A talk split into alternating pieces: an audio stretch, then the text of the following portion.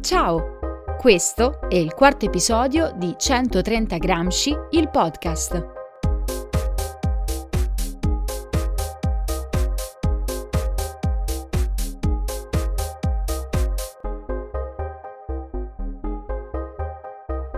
In questa puntata parleremo del carcere, della condizione di isolamento sociale e affettivo della popolazione detenuta, soprattutto in quest'ultimo anno di pandemia, e dell'importanza del reinserimento sociale, affettivo e lavorativo, con un approfondimento a cura di Pasquale Bronzo e il racconto dell'esperienza di Valentina Esposito e della compagnia Fortapash Cinema Teatro di Roma. Per iniziare abbiamo scelto tre lettere di Antonio Gramsci tratte dalla raccolta Lettere dal carcere ed interpretate dagli attori della compagnia Fortapash Cinema Teatro.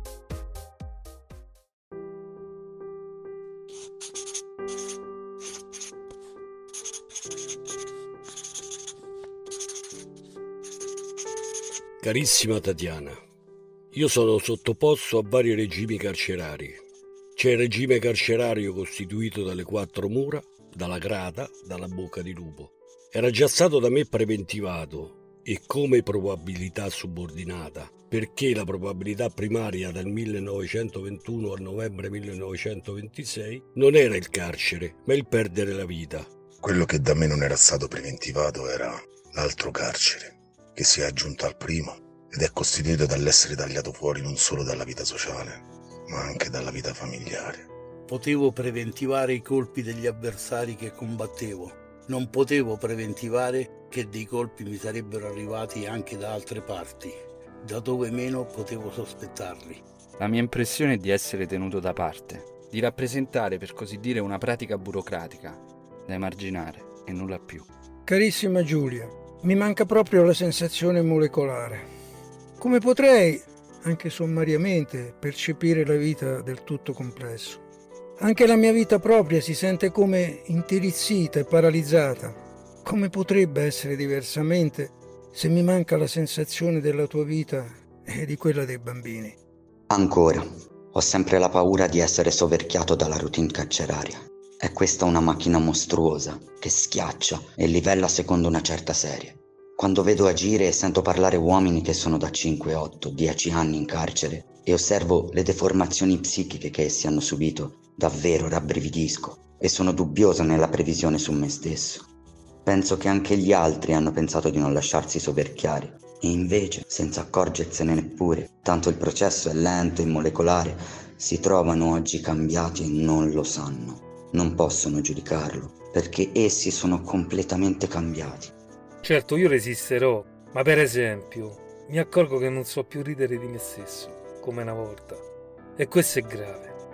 Carissima mamma, non sono mai stato eccessivamente sentimentale, come ben sai, e forse questa apparente insensibilità spesse volte ti ha cagionato dolore. Oggi devo aver perduto anche quel poco di sentimentalismo che forse una volta ho posseduto. Come per la selce ci vuole un colpo dato con l'acciaio per far scaturire scintille da me. Ma tu, come poche altre persone, hai certo questa virtù dell'acciaio. Ti abbraccio forte forte, Nino.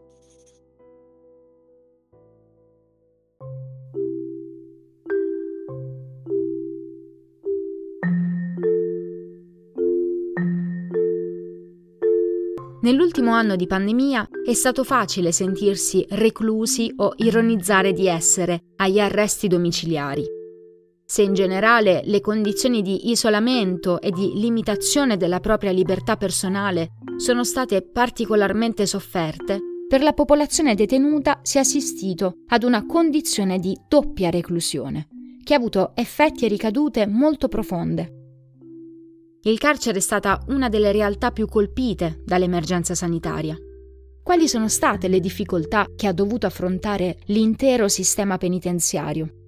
Sappiamo che Antonio Gramsci è stato condannato per motivi ideologici, ma dal suo immenso patrimonio epistolare emerge chiaramente l'universalità della condizione di detenzione, che lui definisce l'altro carcere, ovvero quella sensazione molecolare di essere tagliato fuori dalla vita sociale e da quella familiare, di non riuscire a stare al passo con le vite al di fuori delle mura carcerarie, a prescindere dai motivi della condanna quanto la pandemia ha influenzato o peggiorato la sensazione dell'altro carcere, soprattutto nella relazione familiare e nelle prospettive future di reinserimento. E cosa possiamo salvare di questa difficile esperienza per immaginare un altro carcere del futuro post-pandemico, questa volta con accezione positiva, cioè inteso come luogo sempre più attivo e rieducativo nel garantire i diritti inviolabili della persona e in un continuo dialogo aperto con le istituzioni e la società civile.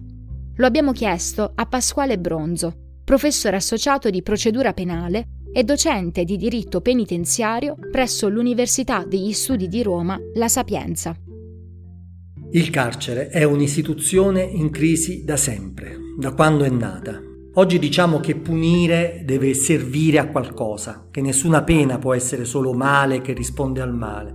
Il carcere deve rieducare la persona, deve risocializzarla, ci diciamo. Eppure, come si fa a risocializzare qualcuno?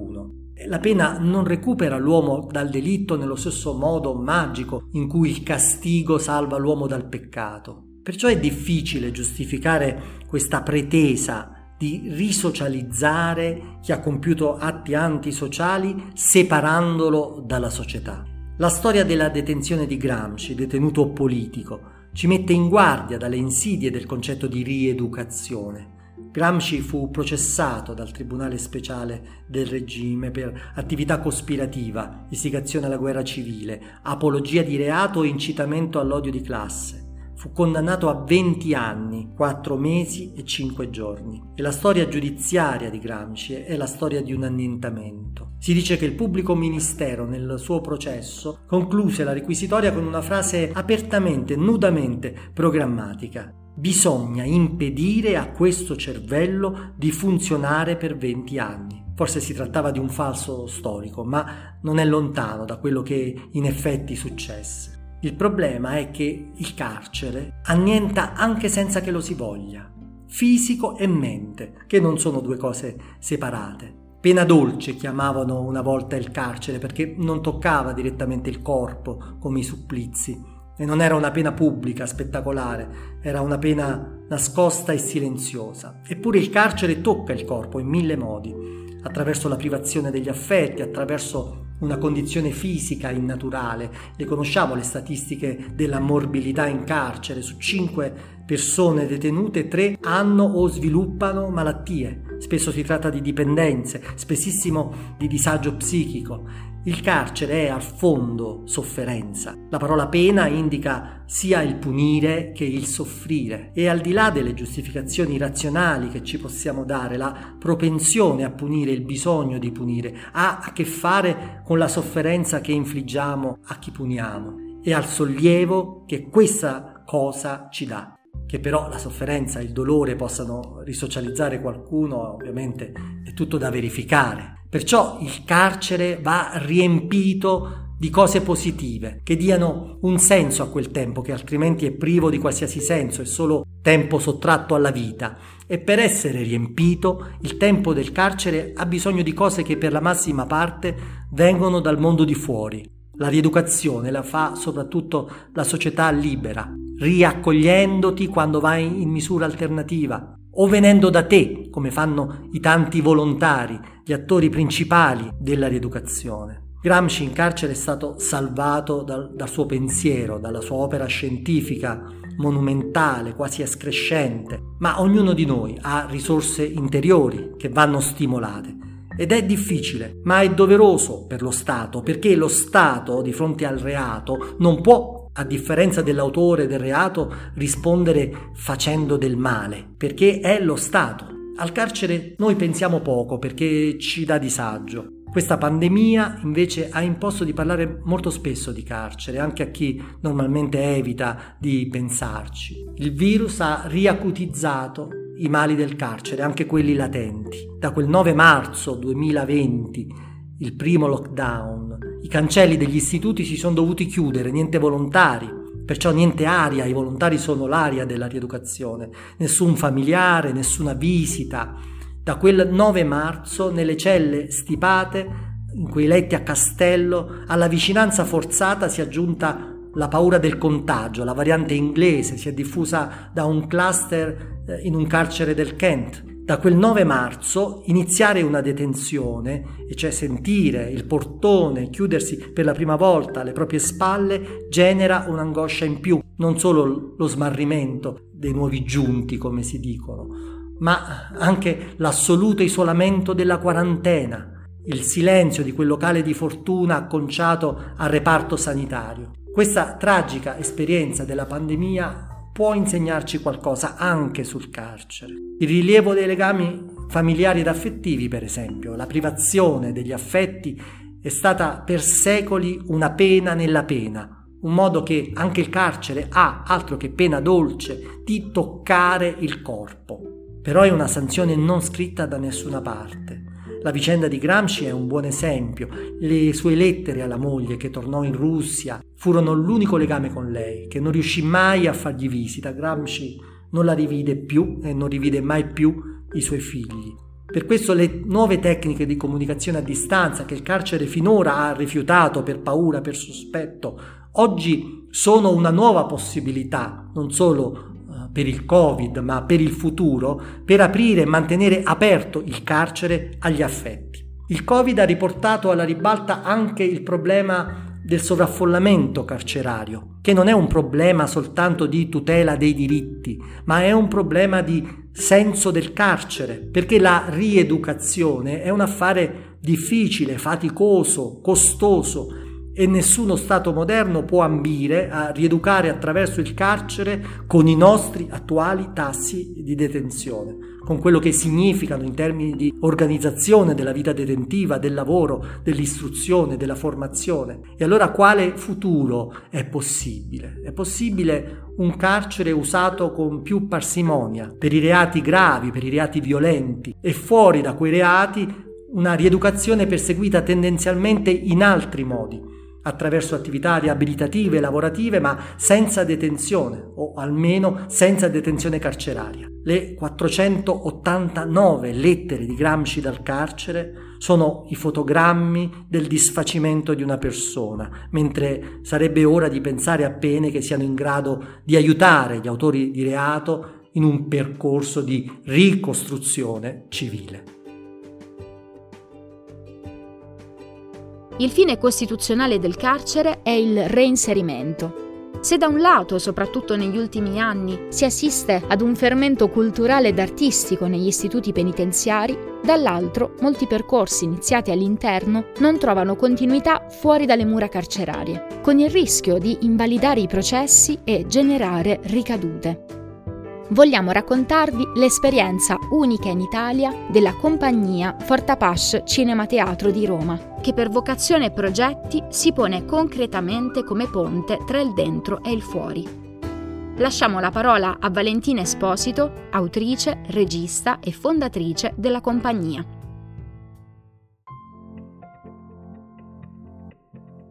Mi chiamo Valentina Esposito, sono autrice, regista e docente di teorie tecniche del teatro sociale presso Sapienza Università di Roma.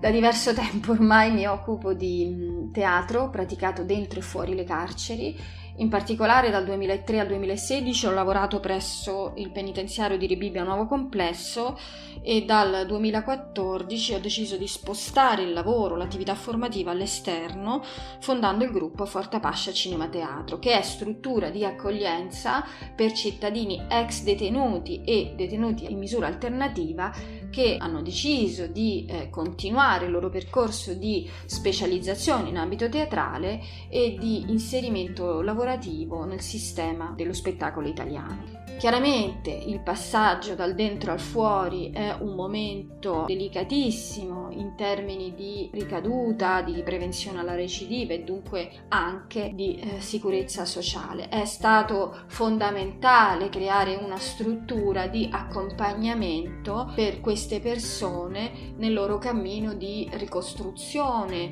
degli affetti, dei legami sociali e di nuove opportunità lavorative. Creare creare nuove opportunità occupazionali, professionali, è chiaramente decisivo perché queste persone possano emanciparsi da percorsi di carattere criminale. Dunque, eh, le attività teatrali dentro e fuori le carceri, in quanto inserite nei percorsi trattamentali, assumono le finalità costituzionali della pena e dovrebbero concorrere a creare le condizioni per il reinserimento sociale e professionale dei cittadini coinvolti. Fortapace mette in campo eh, diversi criteri di intervento per raggiungere questi obiettivi, appunto sottolineo di carattere costituzionale, e sono l'applicazione delle eh, metodologie specifiche del teatro sociale, l'utilizzo del mentoring come strategia formativa che responsabilizzi i cittadini ex detenuti già formati nei confronti di nuovi destinatari delle azioni e soprattutto la creazione di una rete strutturata e coordinata di accoglienza che metta in relazione soggetti pubblici e privati dei contesti di destinazione e leghi carcere, scuola, università, mondo del lavoro in senso trasversale. Solo il contatto con contesti estranei a quelli di provenienza permette a queste persone di prendere le distanze eh, dal passato. Dunque, attraverso queste eh, strategie di azione, Forte Apache negli anni ha costruito una compagnia stabile di attori ex detenuti inserita nel circuito distributivo e produttivo nazionale, ha realizzato diversi progetti cinematografici, ha creato una relazione stabile con Sapienza, Università di Roma, è il gruppo è inserito nei progetti di ricerca e formazione, dunque anche fa parte delle iniziative legate alla costruzione di buone pratiche, realizza laboratori integrati tra studenti ed ex detenuti, ha costruito progetti di arricchimento culturale e mediazione protezione sociale con istituti di istruzione superiore di Roma e del Lazio, mantiene con ostinazione un legame con le istituzioni penitenziarie nell'ottica di un coinvolgimento appunto e di una um, presa in carico di queste persone anche in seguito alla loro uh, liberazione e dunque fa parte Forta Pace del coordinamento nazionale teatro in carcere, del coordinamento con il provveditorato regionale Lazio, Abruzzo e Molise, realizza le proprie iniziative con il patrocinio del garante delle persone eh, sottoposte a misure restrittive della libertà personale del Lazio. Questo chiaramente è stato un anno particolarmente difficile, molto complesso. La pandemia ha reso ancora più ingestibili le condizioni di vivibilità delle carceri. Nello specifico Fortapash ha portato avanti eh, tra il 2020 2020 e 2021 un progetto di formazione presso la casa circondariale di Velletri con il sostegno della Regione Lazio. Voglio ricordare gli operatori della struttura che lavorano in equip presso il penitenziario sono Martina Storani, Gabriella Endolfi, Chiara Cavalieri e Giulio Maroncelli che sono riusciti nonostante tutte le difficoltà legate alle disposizioni sanitarie a garantire continuità alle azioni formative. In esterno il laboratorio di formazione, l'attività della compagnia degli attori ex detenuti è eh, invece andata avanti nei locali della città dell'altra economia grazie al sostegno della Chiesa Valdese, grazie um, preziosa collaborazione della Collecting Artisti 7607 e attualmente stiamo ponendo le basi anche per ripartire dal punto di vista della produzione e è in corso l'allestimento del nuovo progetto drammaturgico Destinazione non umana che andrà in scena a novembre presso lo spazio Rossellini di Roma. Parallelamente stiamo lavorando anche alla distribuzione internazionale, alla promozione presso i principali festival cinematografici del documentario Fortapash che racconta il senso del lavoro, il metodo e anche chiaramente l'idea di dialogo sociale che muove Fortapash. Questa puntata è giunta al termine. Ti ringraziamo di aver ascoltato 130 Gramsci il podcast. Questo episodio è accompagnato da un progetto fotografico inedito realizzato dalla nostra fotografa Ilaria Giorgi. Una mostra virtuale ispirata ai temi del podcast che si arricchirà di puntata in puntata. Guarda subito il quarto fotoracconto sul nostro sito tessutourbano.it slash 130 Gramsci podcast.